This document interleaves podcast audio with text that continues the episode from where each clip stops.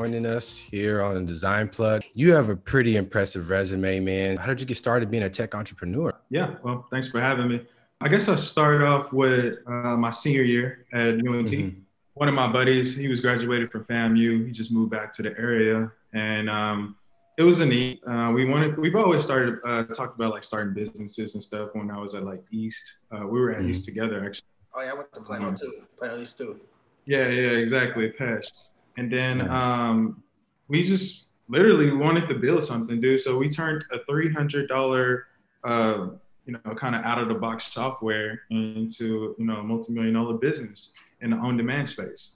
Um, mm-hmm. We exited that company, and then I moved to LA. Um, mm-hmm. I started working with media personalities, individuals, execs, you know, in media, and starting to understand uh, advertising. I actually launched my agency in LA. You know, I kind of just went right into the influencer marketing space. So I was originally, you know, one of the first individuals in that space. I even own influence.com uh, currently, mm. which is, you know, my agency. So I went from there, uh, moved back to Dallas, um, joined a startup called Exposure, um, formerly known as Geek Leads, uh, hmm. as their CMO in their early stage uh, funding team. Hmm. Um, went well, you know, uh, left that company um, after, like I said, finding another need in the space. Um, mm-hmm. So that brings you to today, which is I'm a co-founder and a CMO of a company called Streamsum. And uh, what we do is we focus on contextual targeting and advertising and marketing. Um, mm-hmm. So that's where we are now, man. I'm really blessed to be in this position. And uh, my biggest thing is to bring more individuals like myself that doesn't come from that traditional Ivy League background or hey, four-year degrees. I actually graduated. I actually um, dropped out of school my senior year to start my first company. Oh wow. Wow. Yeah. But uh, I saw this tweet yesterday and it was like, name the uh, college course that changed your life. And everyone yeah. has that college course that changed their life. And I actually have two. So mm-hmm. my first one was at Texas Southern University, my sophomore year. Um, it was I was taking uh, Professor Rose class, his business law class, Mm-hmm. Um, and then, you know, he just basically just going in on, you know, the ethics of business, um, you know, some of your foundational, you know, marketing principles one on one. I mean, if you take mm-hmm. business, you know. Um, and then that second course was at UNT, my senior year. Mm-hmm. It was uh, a history course, and we were covering slavery. And okay. um, just didn't agree with what something the professor said. And she was just like, well, what do you know? And I was just like, oh, cool. So I explained, well, what I know about this particular topic. And I walk out of the class and never come back to the university again as a student, but as an mm. entrepreneur. Um, and, you know, like I said, I've seen success since then. So now I go back to that same university and give speeches and wow. all yeah, yeah, very full circle moment, man. So, yeah, that's pretty much the background in a very clip note version. Yeah. That's super dope, man. Um, quick question. So when you first got into tech, um, there's a brevity of different roles, different paths you can do, right? You can be an engineer, you can be a designer, you can get into product. How did you make that choice to like be in the marketing slash product role? Um, so marketing has always followed me. My junior year at Pesh, I was actually in a DECA competition um, nationwide, and you know we actually did very well. Uh, so it always stuck with me. I've always taken marketing classes, you know, ever since then. Mm-hmm. Um, but to be honest with you, it wasn't necessarily the marketing role that I chose. It chose me in the sense because I chose CEO, um, mm-hmm. and I wanted to basically run companies, build companies. And the biggest thing I noticed about marketing is that there's two type of marketers. There's the, you know, the, the analytical marketer that makes mm-hmm. decisions based on data. Mm-hmm. Then there's this other marketer that just don't ask for permission and you're a straight hustler and you're going to yeah. experiment experiment until you get it done. Well, I'm both. I, am definitely both.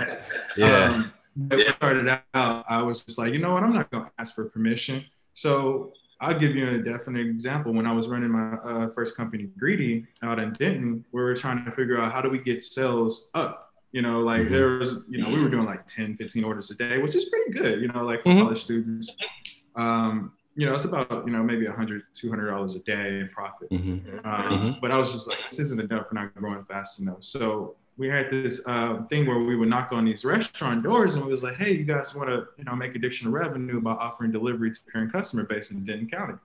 Mm-hmm. Oh no, this isn't something we'll be interested in. And I was like, okay, bet. So what I did was I put the restaurant on the uh, the restaurants on our platform without anyway. exactly. Anyway, exactly. And um, our sales skyrocketed. So I literally took Chipotle logo and I took a local um, logo from a restaurant that was popular called Via Bites. Um, mm-hmm. and I basically just flashed them all around the school and put our phone number on there. I'm talking mm-hmm. about we went from 10 to 20 orders a day to hundreds of orders a day from this one particular university. so we went from, yeah, exactly. We go from 100, 200 dollars a day of profit to about 30, 40 thousand dollars a month in MRR, uh, monthly recurring Oof. revenue, and that's mm-hmm. when I mm-hmm. knew I had something. Damn, that's wild, bro. So I, I gotta ask you this, man. So with your current company, Stream Something, for me, it sounds like a black colloquialism, right? Um, was that intentional? It wasn't. I promise you, it wasn't. It's just kind of I guess it just kind of lands that way when you put the cards out. Got you. You know, I went to that uh, mindset because, you know, I'm always thinking about the impact of our culture and especially our young black kids, right? And for them to see companies that do well, but sound like the vernacular that we speak on a daily. I mean, I think that's pretty damn cool. So when I saw stream some, I was like, oh man, come on stream some. Like I just immediately thought it was like, you know, a black colloquialism, but you know, that's just interesting.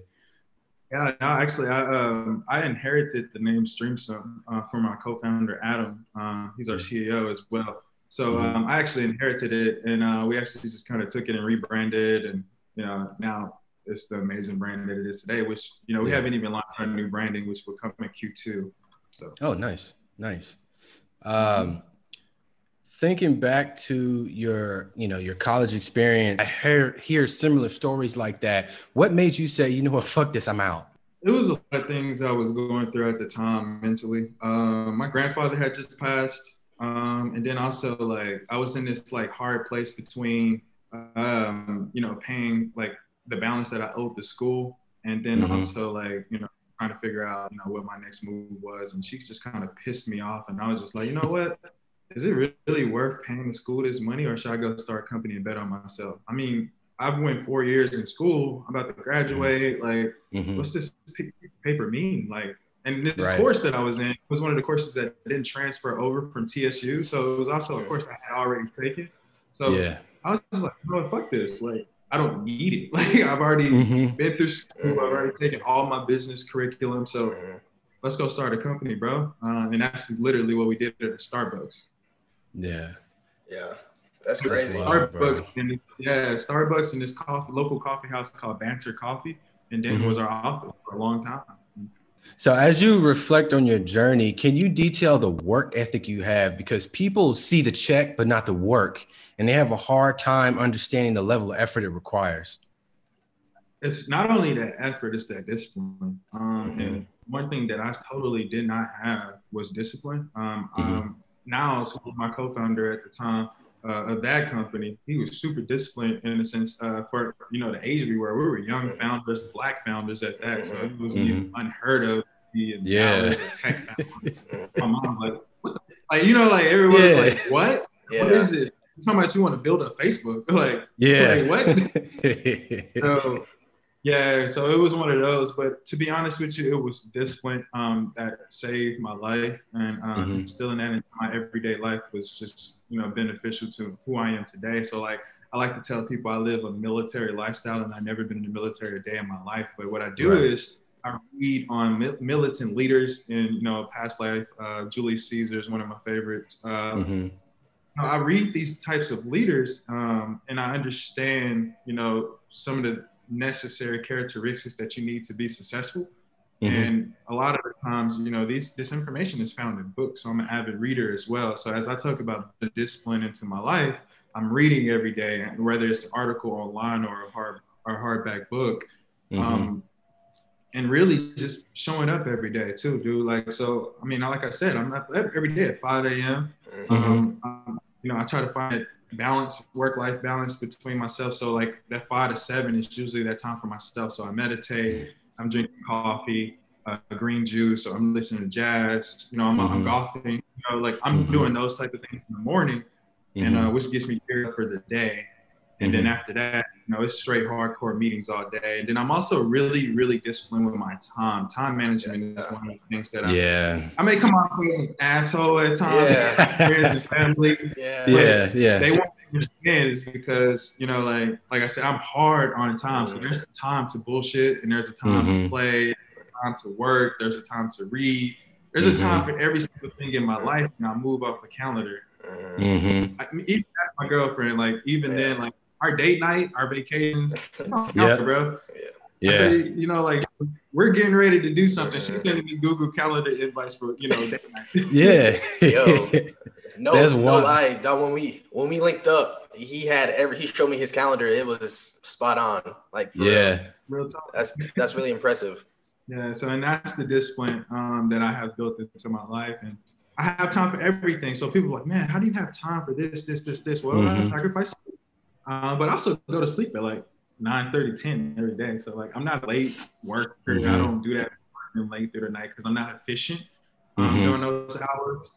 Um, mm-hmm. and I like to be able to work at my best at you know at all times. So I'm usually going hardcore between hours of like seven and like six. Those are my work hours. Outside of that, don't talk to me about work after that. yeah.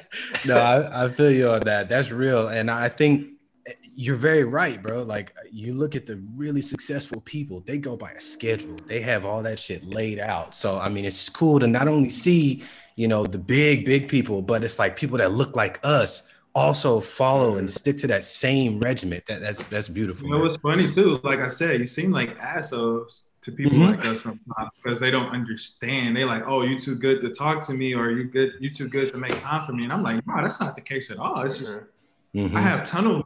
Mm-hmm. So you don't have you don't align with this. It's not, oh, I don't have time for you at all. It's, I don't have time for you right now. But I'm mm-hmm. always yep. circle back, and I do that every time. Like I always pick up the phone, or I, you know, I send text back now. Is it when you want me to? Yeah. but I'm gonna get back to. Mm-hmm. yeah. That makes sense. Can you talk about some of the roadblocks you faced as a young black mm-hmm. tech entrepreneur? Mm-hmm. Understanding, and when I say understanding, um, other individuals in the space didn't get myself and my co-founder at the time um, when we were first entering the tech space, especially in you know a conservative city like Dallas. Mm-hmm. Um, they didn't understand us, and when I say understand, you know, we use the word diversity a lot today. Um, mm-hmm they didn't understand my background and where I come from to, you know, to understand why I think how I think and why I talk the way I talk.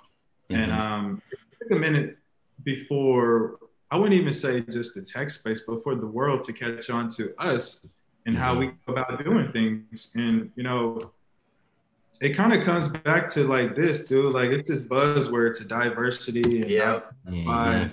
put around mm-hmm. individuals that think differently to get to mm-hmm. and go. Like that should have been implemented a long time ago. And that's one of the core values of my current company. Like we really focus on diversifying our founding team and our, like including the team that we're going to be hiring soon is because we understand that people from different walks of life think differently and that takes mm-hmm. the companies to higher levels, new new mm-hmm. levels. I mean, you're prosperous that way. Mm-hmm. Another, I would say another uh, major roadblock could be uh, family and friends. Wow. Um, yeah. Okay. Um, it's a powerful one. Yeah. yeah.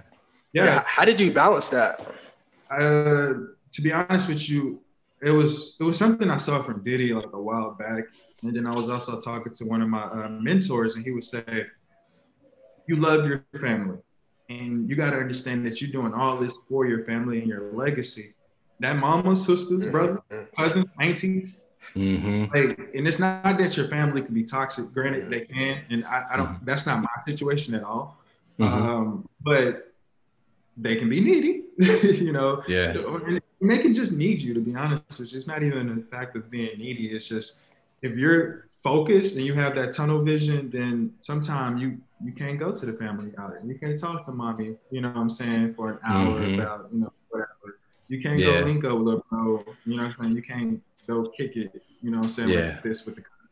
You have to really understand what the end mm-hmm. goal is and who it's for. And mm-hmm. sometimes they're not gonna get that, bro. But you know what? When the bid mm-hmm. came and I was able to take care of the family, Yeah. yeah. so now, yeah. guess what? Now they don't. Oh, they don't even call me during the week. Yeah. they check on me and all that good stuff, but like I'll have to call them and be like, "Y'all straight? Y'all good?" And I, I love the way that is now uh, yeah. because you know at first it, it seemed like they were always bothering me, and I hate to make people feel like they were bothering me. It's not the case. Um, yeah, that, that makes sense, man, and it's it's something I'm gonna be honest with you. It's something that I kind of struggle with at times. You know, um, you know, I'm I'm on my way towards that ascension, and it, it does feel like uh, my time is being pulled, and I need to focus on that. So that's it's very impactful for me to hear that because you know sometimes I feel I get in my mode and I feel bad, but I I have a goal and I'm doing this for them. Do you think oftentimes, you know, us in our position, we have we get too much pressure put on us to take care of the family? Absolutely. And that's only in black families. Yeah. Yeah. It's only black families. yeah. Like, and the biggest thing I would say, and we should be changing that narrative. And that's one of my main goals is the like, and I always say this too, and just kind of piggyback on that family and friend situation where it's like, hey, look, I pour into you guys' glasses if the pitcher is empty. And, yeah. and that's just straight up. Like, if I'm mm-hmm. not putting more within myself and, you know, making sure yeah. I'm leveling to do the things to support the family and pour into those glasses, then what good am I? I feel you, bro. That's some shit. That's a fact. After like selling your first company, what are some of the things you tell a young entrepreneur to avoid after securing the bag? turning up. Like you said, young entrepreneur. So like mm-hmm. I would say turning up and realizing, you know, you're, you're not rich. Like yeah. you yeah. just not. You got yeah. money, but it's levels to this shit, bro. Like, yeah, I cannot stress that enough. Um, you you got a bag, but secure a bigger bag and focus on legacy. Um, mm-hmm. And this is just from experience, you know. Yeah, you're not rich uh, enough, fam. yeah, that makes sense. I think a lot of us, I mean, there's a lot of messages and things that get thrown in our face, you know, with that with that sort of thing. And we go off and go spend. And I think part of that is generational, right? We don't we don't have that generational wealth. So the minute we get a little bit of something, we gotta like flaunt, spend, or do whatever we do. Yeah. The other thing too is like when you sell a company or mm-hmm. quote unquote exit or whatever you want to call it, it's mm-hmm. not a lot of people think you're rich and that's it's not the case, bro. Like you see that big number in the media or you see this big mm-hmm. number, you know, somewhere and they don't realize that but your bills, like your investors, your mm. Cap table, mm. your team members, people that worked for you, insurance policies, like there's so many things you have to pay for mm-hmm. to even think about the money that's left over for you and the, uh, you know the other team members. So you may think mm-hmm. you got rich, but realistically, Mm-hmm. I think as a community, there's this stigma, not even stigma, but I think it's more of like black people can only be rappers, athletes, things like that. How do we get more? Because I think the focus of, of this podcast is to really help people who are unrepresented in tech learn more about these positions. So, how do we, as a people, try to get more of our people in this space? Because like ever, you used to always tell me the mm-hmm. reason why you started UXZ Academy is because you want our people to eat. Mm-hmm. How do we get our people in these type of roles? I would do more conversations like this, um, mm-hmm. and that's why I take these type of conversations all the time. Like just a short group of to myself, you can see me leading multiple uh, initiatives mm-hmm. with Black in Tech, and mm-hmm. just really mm-hmm. like my. I just I just led startup Dallas Startup Week, and I was talking mm-hmm. about um, AI and how innovation is in the hood and how we need to see more individuals in the space. Um. So the biggest thing is, like I said, conversations like this, companies like Blavity, for example, mm-hmm. um, yeah. Afrotech that just yep. passed this past this past mm-hmm. week, um, mm-hmm. and more successful entrepreneurs and employees within tech. So a lot of people think that oh, you have to start a company to be rich in tech. That's mm-hmm. not case at all. Mm-hmm. I have multiple rich uh, friends and individuals in Silicon Valley, LA, New York, um, mm-hmm. and they're rich from being employees at amazing companies um, like the Googles mm-hmm. of the world, Salesforce, uh, you know, mm-hmm. Facebook, even. Uh, so I, I think Google. So it's like people need to understand that um, you know tech is the way to really get the bag right now. Mhm. I'm so Yeah. serious. Usually, traditionally, it was always real estate, For, uh, stock market. Dude, like you can come into Mhm. tech as a product manager, a product designer, Mhm. and make two fifty a year and Mhm. good. You know what I'm saying? So it's just a matter of what you want. Being able to Yeah. connect too, stop staying in that shell as people do, like network. Yeah. That's the big thing too, man. It's like Yeah. have to understand how network is your like your net worth. It's it's so Mm-hmm. serious. Like I, I feel you on that 100%. I try to tell people all the time, you know, one of the things, at least my selling point to people when it comes to transitioning to become a product designer or a UX designer, UX researcher, is like, dude, you can literally make six figures without a degree. Mhm. Six figures, Oh, no degree, no cap, straight up. And I'm trying to tell people, like, literally, it's just leveraging the skills First you year, already have. In the first year, in the first year, Yeah. you can leverage the skills you already have. But they don't teach us that shit. Mhm. They don't teach us no, that. don't. So, um, at any point, you know, when you were, you know, pitching your ideas, um, did you did you run into a situation where like imposter syndrome, and if so, how did you motivate motivate yourself to get out of that mindset? Um, entrepreneurs have imposter syndrome at least once or twice a week. Um, yeah. Um, and the way I get out of it, dude, is just taking a step back and realizing who the fuck I am. Like, Yeah. I've done Yeah. amazing things, and I haven't done anything close to what I'm about to do. And Mhm. um, that's where that imposter syndrome comes in because I know what I'm trying to do now, and Mhm.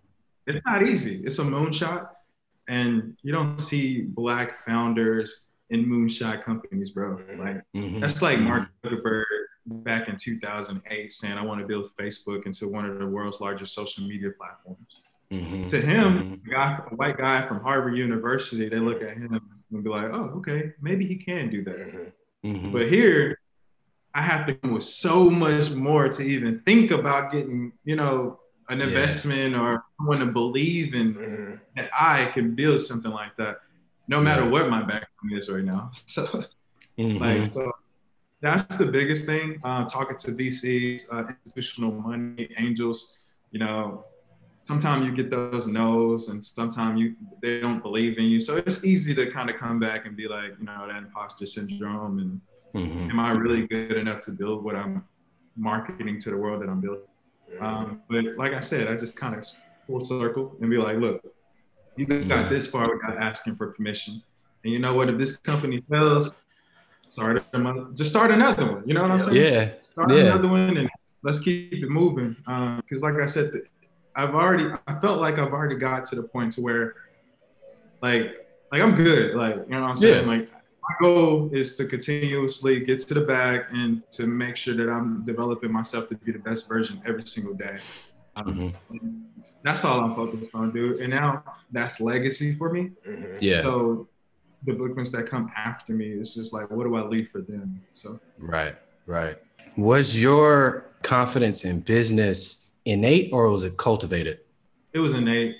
Innate? Um, I grew up, yeah, I grew up knowing that, you know, like, like my family was super like supportive of me in general. Mhm. Um, Mhm. my siblings as well, but um, even my siblings would just always look at me like, man, I don't know, it's just something Yeah. about you. like, Yeah, yeah, Different. yeah. my mom, like my whole family, even friends, my teachers, they and like, and I'm just gonna be honest with you, I wasn't a brilliant kid by a long, like a long shot. To be honest, with you. I had like C's in elementary, and uh, I started getting like A's. Like when I hit freshman year, I started to take school very serious. Okay. Um, yeah, I wanted to go Ivy League, to be honest with you, and I actually got Oh, into wow. Stanford. Yeah, Oh, nice, actually, nice. That's a story I never tell people. I got into Stanford, but I decided to play oh basketball. damn. Yeah, Ah, so okay. Yeah, playing basketball, and I was like, oh, I'll follow the hoop dreams. Da da da da. I didn't have a scholarship thing, so I was just, you know what, I'm gonna go hoop at Mississippi State. And then um, I spent some time there, and then I went to Texas Southern, still trying to follow the hoop dreams. And it was at that point when I was like, all right, bro, look, that ain't gonna work. What, Yeah. what else you got? yeah. So do I do I regret going, you know, not going to hell yeah. Uh, but you know, who knows where my tech career could have been today. Yeah. Um, but Yeah. I'm- You're doing I it. I love where I am. Yeah, I'm still Yeah. doing it. Exactly. Yeah. Yeah, you're doing it. If you had a chance to leave a voice memo to yourself five years in the past, what would you tell yourself? I actually have voice memos to myself from five. Oh wow, that's live. Yeah, I have literally my first pitch when I was pitching to an accelerator and investors here in Dallas. I still have it as a voice memo from 2014. Oh shit! Yeah, like, stuff like that. yeah. Um, okay. So I do a real voice memo. So a real voice memo to myself. It was late, like late night, dude. We were like uh, starting greedy, and I was just like, dude, don't give up. You're gonna listen to this later, and you know, mm-hmm. saying you're gonna be like, dude, like you really built something. And I needed that at that time because, dude, like it was a struggle. Like you talk about imposter syndrome, you're talking yeah. about depression, you're talking about like, dude, like, did I make the right decision leaving school? Um, mm-hmm. I, mm-hmm. I, got lucky. My mom gave me a house. Like, so I was mm-hmm. like, I moved all my team into the house. My little brother. Oh, wow. Yeah. So it turned it into our hack house. Mm-hmm. Um, plus my little brother. So yeah, yeah. And we was yeah, we was turning up, bro. We, and when I say turning up, like we was really getting to how mm-hmm. we build it in our company. Mm-hmm. Um, so I, that's what that voice memo was telling myself. It's just like don't give up and look back at this, and you're gonna really appreciate and understand the hard work it took to get to this next level. And I was doing that on my mom's Mac, you know, iMac mm-hmm. in the office. Mm-hmm. Mm-hmm. mm-hmm. That's real, bro. Yeah, I, I think people don't understand how hard it is to actually build a software company. You know, I think people kind of take it a little lightly, but there's so many things that go into it, like engineering and then product and uh, also design. What, what's some advice you would give designers working with engineers and also working in that product um, development environment, just to give them a good understanding of what that's really like? Yeah, um, the biggest thing is they should listen to their customers really focus on customer uh, discovery as early as you can mm-hmm. because mm-hmm. you don't want to build something and think they come and you don't want to build yeah. something that you think is the right product to launch the market when you don't have enough data to validate that. So what, mm-hmm. one thing that we always focus on early stages, earliest stages of companies is just getting out and validating the idea as fast as mm-hmm. possible. Um, I would say stay there. Don't go into this hardcore design mm-hmm. process. It's like, oh, we're gonna kill them with this. Mm-hmm. Yeah. Nah.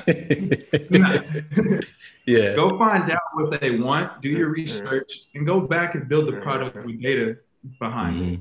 That's the biggest thing you can do. is gonna save you a lot of money and time. Yeah. Yeah. For sure. Yeah, I've, run, I've run into that a lot working, just making these assumptions that what users want or what customers want. And then when you actually test it, it just mm-hmm. doesn't work. You have to go back. So it's really expensive, like yeah. you said, not speaking with customers and validating uh, these these ideas for sure. Yeah, no, you're not lying. I, have I've run across the, that same shit all the time, and a lot of it is like, you know, it's based off of opinions of people that's in house. It's like our opinions at the end of the day don't mean shit. Like, let's go talk to the people we're building this for. Let's see what their opinions are. So that, yeah, you're totally right on that. I kind of want to jump back to the family and friends aspect. Have you lost any friends along your journey, and how did you come to accept that? Mm, I was going to ask that question. Great question. yeah, that's a good question.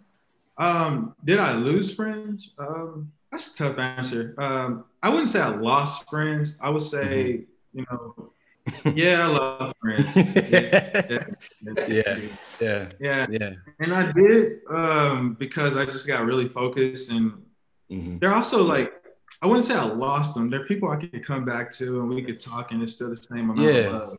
Yeah. Uh, so, and they just understand the type of person that I am, and those are my friends. Now, mm-hmm. were there people in my life before I started companies? Yeah, absolutely. Mm-hmm. Um, and are they still in my life? No. Um, but mm-hmm. did I consider them friends? At this point in my life, no. Like mm-hmm. they were people I, were, I grew up with. Um, and you know, I really learned the true value of friendships after starting a company. So to yeah. label them as friends now, yeah, it's, it's tough. You know, yeah. They were classmates. Let's just call them that. You class. yeah. that makes sense, man. That makes sense. As you're building a company, um, or executing your ideas, did you feel any pressure to speed up like your internal timeline on your product as a result of watching other people's success? I got a perfect example of that. So, um, DoorDash. Are you guys familiar with DoorDash? Oh, yeah, I used it yesterday. yeah, so they're actually about to go IPO soon. Um, yeah. kind of give you a glimpse of how early, like I'm always ahead of the game in a sense. I'm always a step behind these mm-hmm. guys. Mm-hmm. Um, so I'll give you an example. DoorDash launched six months before I launched Greedy. I was mm-hmm. reading DoorDash's first blog post when I was writing the blog post at Greedy um, when we launched. So kind of wow. an example. The headlines when we were going pub, uh, when we were launching was hmm. uh, North Texas uh, entrepreneurs challenges Grubhub's, Postmates, and DoorDash. Um, mm. So yeah, um, I've had conversations with Tony as well um, early mm. on in that career and life of DoorDash, and um, mm. it's funny to be even you know we were labeled competitors as those guys early on. Um, yeah. So as even more to me like yo like that's dope hell, like these yeah yeah. yeah for real so it validates you know my hustle even more um yeah in the space yeah man and that's i mean I, I spoke to you before man but i gotta give a hand to you man just to like just to see one of us like mm-hmm. be there at that time be a competitor to those type of thing to those companies i mean that's that's really huge, bro. And I don't know if you've taken a step back and understand that at times, but I just want to say, man, that's fucking huge. And I, I, I appreciate you for that, bro. I really do. Appreciate that. Appreciate that. How many times do you remind yourself along your journey that I know what the fuck I'm doing?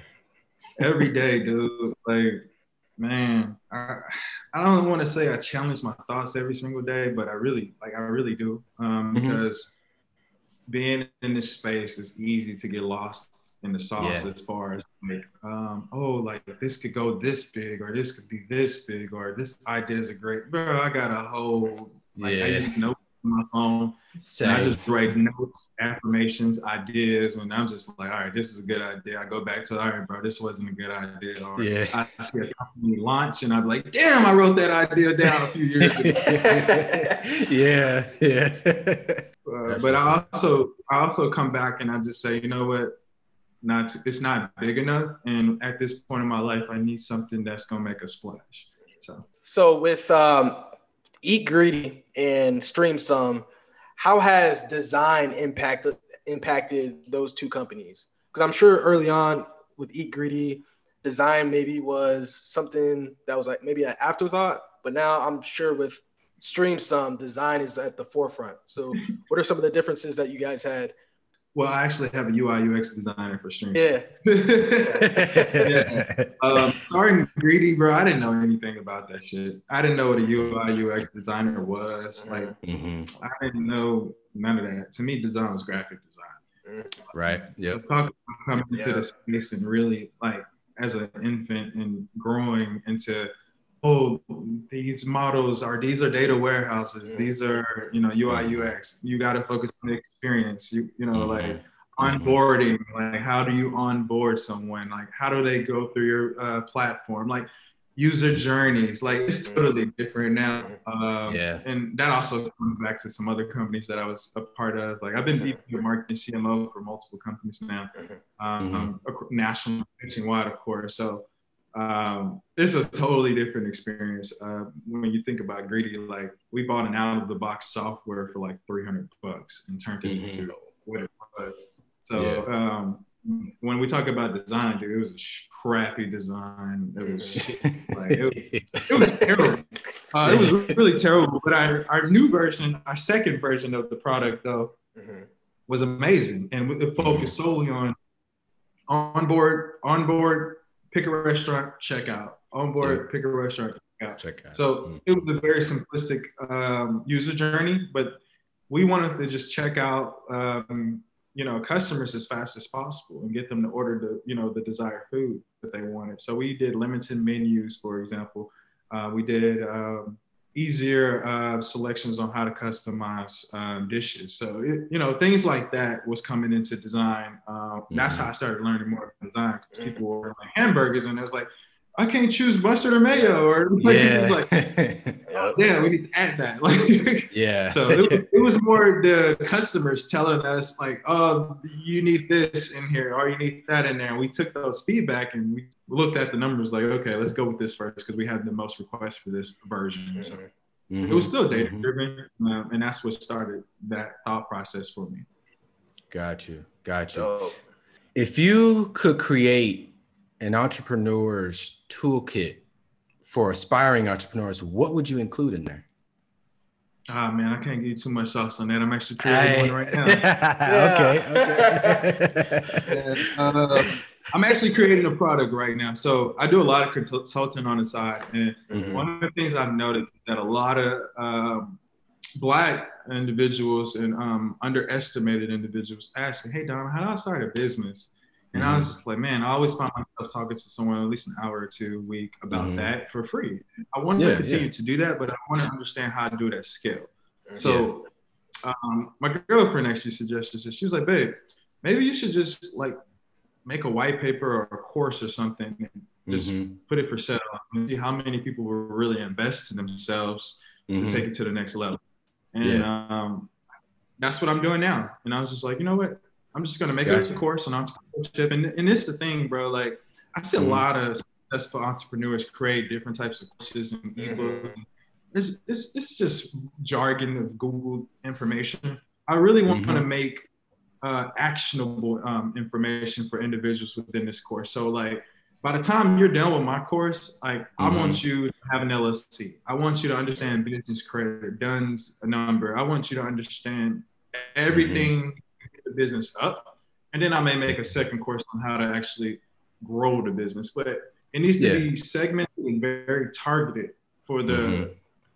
and it also needs to be relatable um, yeah. to the audience you're selling it to. Like, bro, why are you coming in talking all these damn tech jargon or business jargon? Yeah. You guys don't understand it. So maybe mm-hmm. implementing something like a glossary from the get go and getting them to understand business yeah. from a fundamental aspect 1st mm-hmm mm-hmm. is important And um, I plan to get scholarships, so free courses on this. Like this, I really want to give away more free items than I do paid. And yeah. the reason why I want to do that is because I know that that customer lifetime value in this sense is they're going to come back for that next course. Man, it's it's wild just like hearing you say that shit because literally what like UXD is. It's I don't speak to people when it comes to transitioning to product design. I don't, I'm not going to throw all these damn crazy jargon out there and confuse you. I'm going to talk to you how I would talk to you on the street. I, hey, look, this is what you need to do X, Y, and Z, and here's how you do it. And by the end of taking my course, you should be able to confidently walk into an interview and kill it and get that job. That's what I want at the end of people taking a UXD Academy course from start to finish. By the end of it, you should know how to walk into that job interview and kill it. Period. I see a lot of Absolutely. people get their money taken because, like you said, it's just Google terms and information repackaged, and but it doesn't ex- really truly explain anything. So yeah, it's just wild hearing you say that. Yeah, and that's why I don't think it's an ebook offering that should be done. I think it should necessarily be course. Like absolutely. What is the number one factor that stops us black people from profiting from our creativity in your eyes? Supporting other cultures than our own. Like mm-hmm. yeah, that's a big yeah. straight up like it's so many times I've seen it. Like, bro, I give a direct answer. And I know some people are gonna hate me, including some of my clients for saying this before X. Yeah. I did yeah. research into Forex. Bruh. It's an MLM model founded by, no offense to white people, I love white people, mm-hmm. um, mm-hmm. but a white guy. And then I look at the Forex Chris model, Terry. it's dominantly owned by black individuals. And I was just like, mm-hmm. yeah. how does this make sense? Like, and then I go inside of the Forex uh, mm-hmm. systems and I understand, bro, this is built on teachable. mm-hmm. like, and they yeah. added simulations, and I looked at this and I was like, damn, I could probably make a core a forex and charge out monthly. And I was like, mm-hmm. why hasn't someone created a version, a new version of this? And they call mm-hmm. it the Academy. And I was like, why yeah. hasn't one person created a new version of this? Mm-hmm. And did you know did the same thing for our people instead of letting this guy profit off the MLM model? Yeah, for black people to sign up. And I was yeah. just like, no, like this should not be like this. yeah. It's not hard, dude. It's just a matter of like, yeah, you're gonna let this other guy come in with the money, give you a little something, something, mm-hmm. pay some black people just mm-hmm. come in.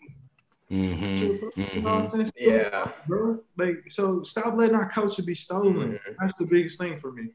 Yeah, it's it's crazy that you bring up forex because I actually used to trade it back in uh I started in 2016, but I was never a part of like yeah, I was never part of like the um, the IML or the multi-level marketing stuff, and I saw how people slowly started to gravitate uh, towards it. Especially our people, like I think two years ago, our mm-hmm. people have kind of like taken over that whole thing, and it's like you said, it's it's crazy. Mm-hmm. Yeah, I think too about it, dude. The academy is just educational resources. That's mm-hmm. all it is. Like, yeah, not like y'all paying monthly and signing more people up mm-hmm. for educational resources. I was like, oh, cool, I'm about to start my course. yep, yep.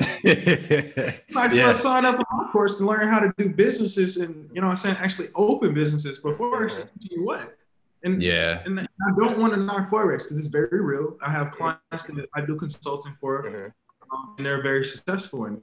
But it's the same thing that I'm telling them is like, let's start our mm-hmm. own financial literacy company and get people to understand how to not only invest in Forex, mm-hmm. but invest in other business initiatives and opportunities as well.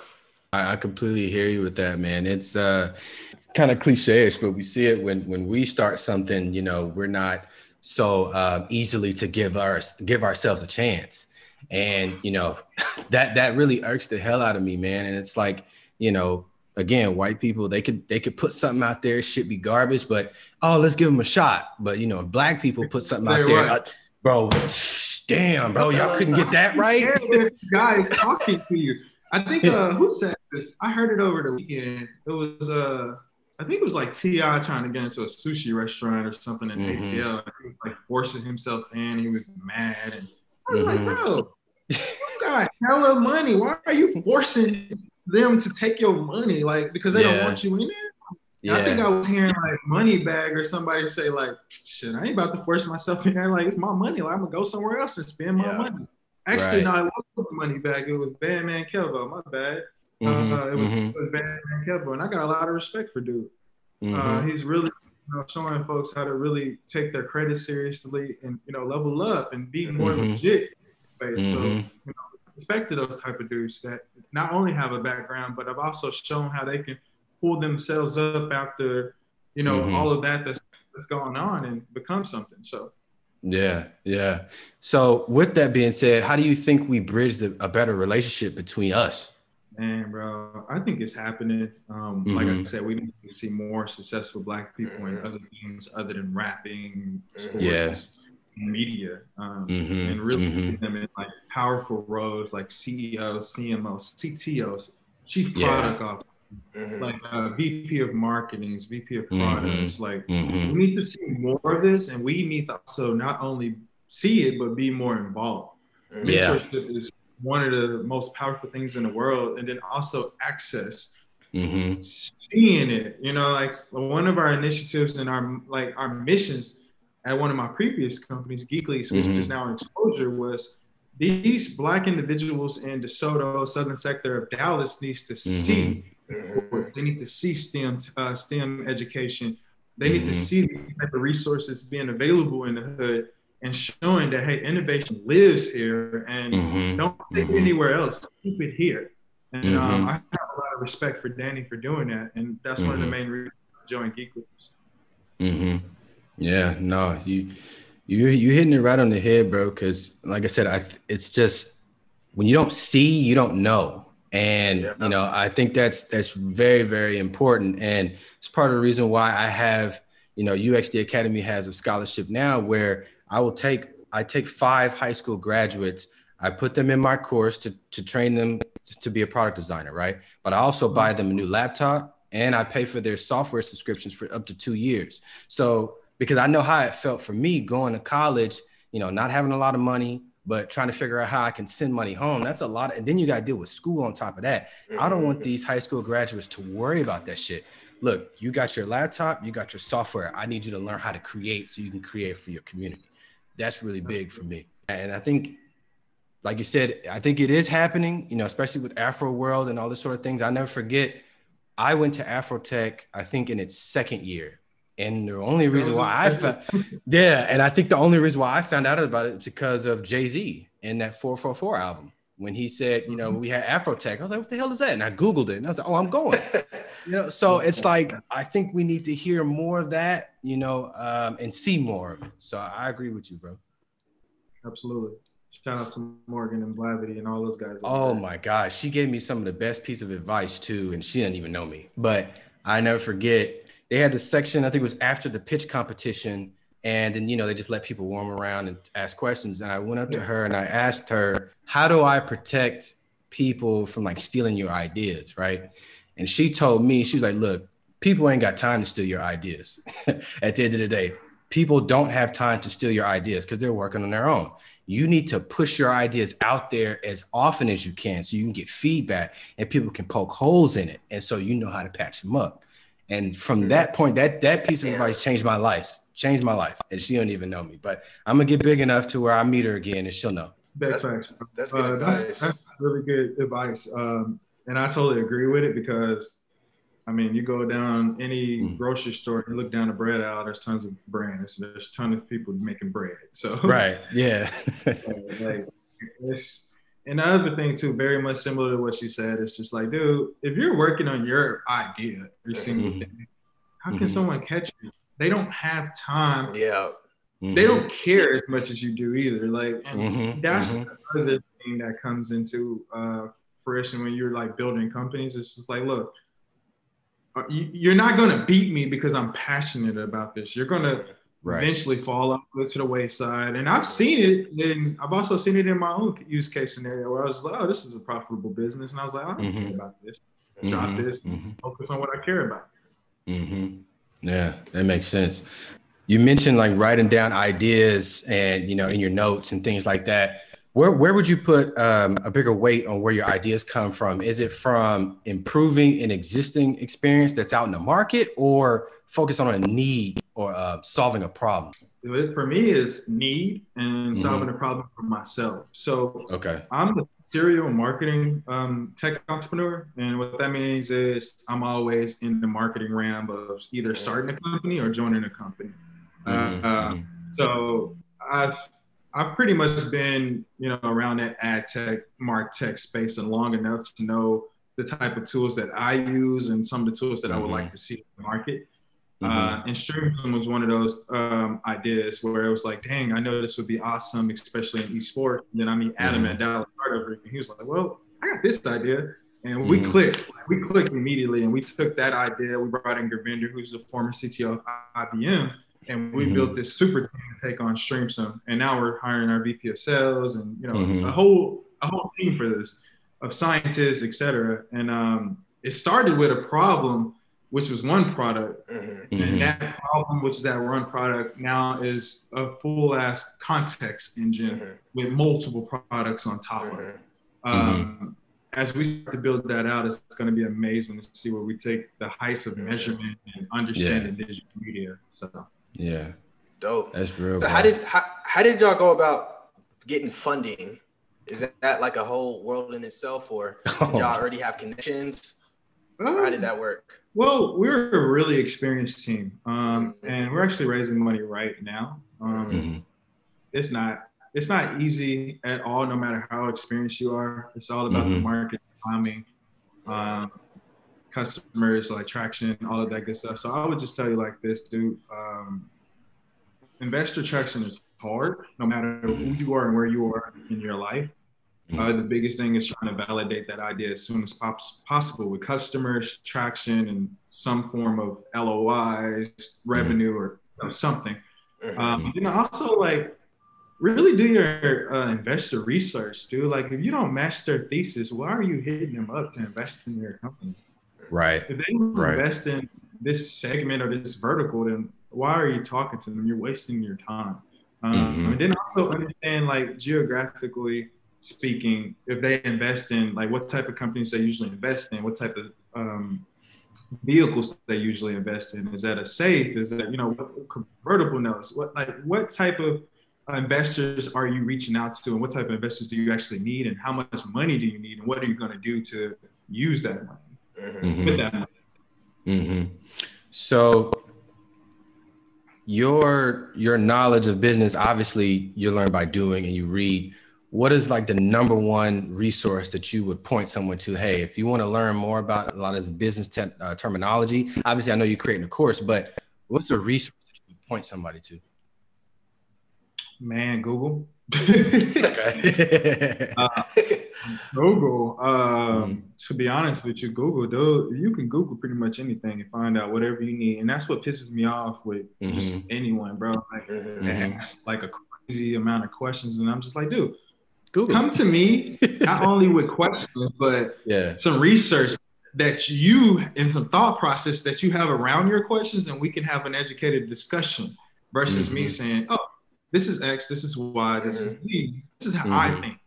Mm-hmm. I want to understand how you think, and us collectively can have a conversation on maybe the best solution for you. Um, right. That's my thing. It's just like come to me with, come to me ready to talk because when I start yeah. a conversation on something I know about, I'm expecting you to have a very educated conversation as well, and I, right. I don't take that lighthearted at all. Um, right. I, I like for people to be here you know, again, I just want to say, you know, really thank you so much.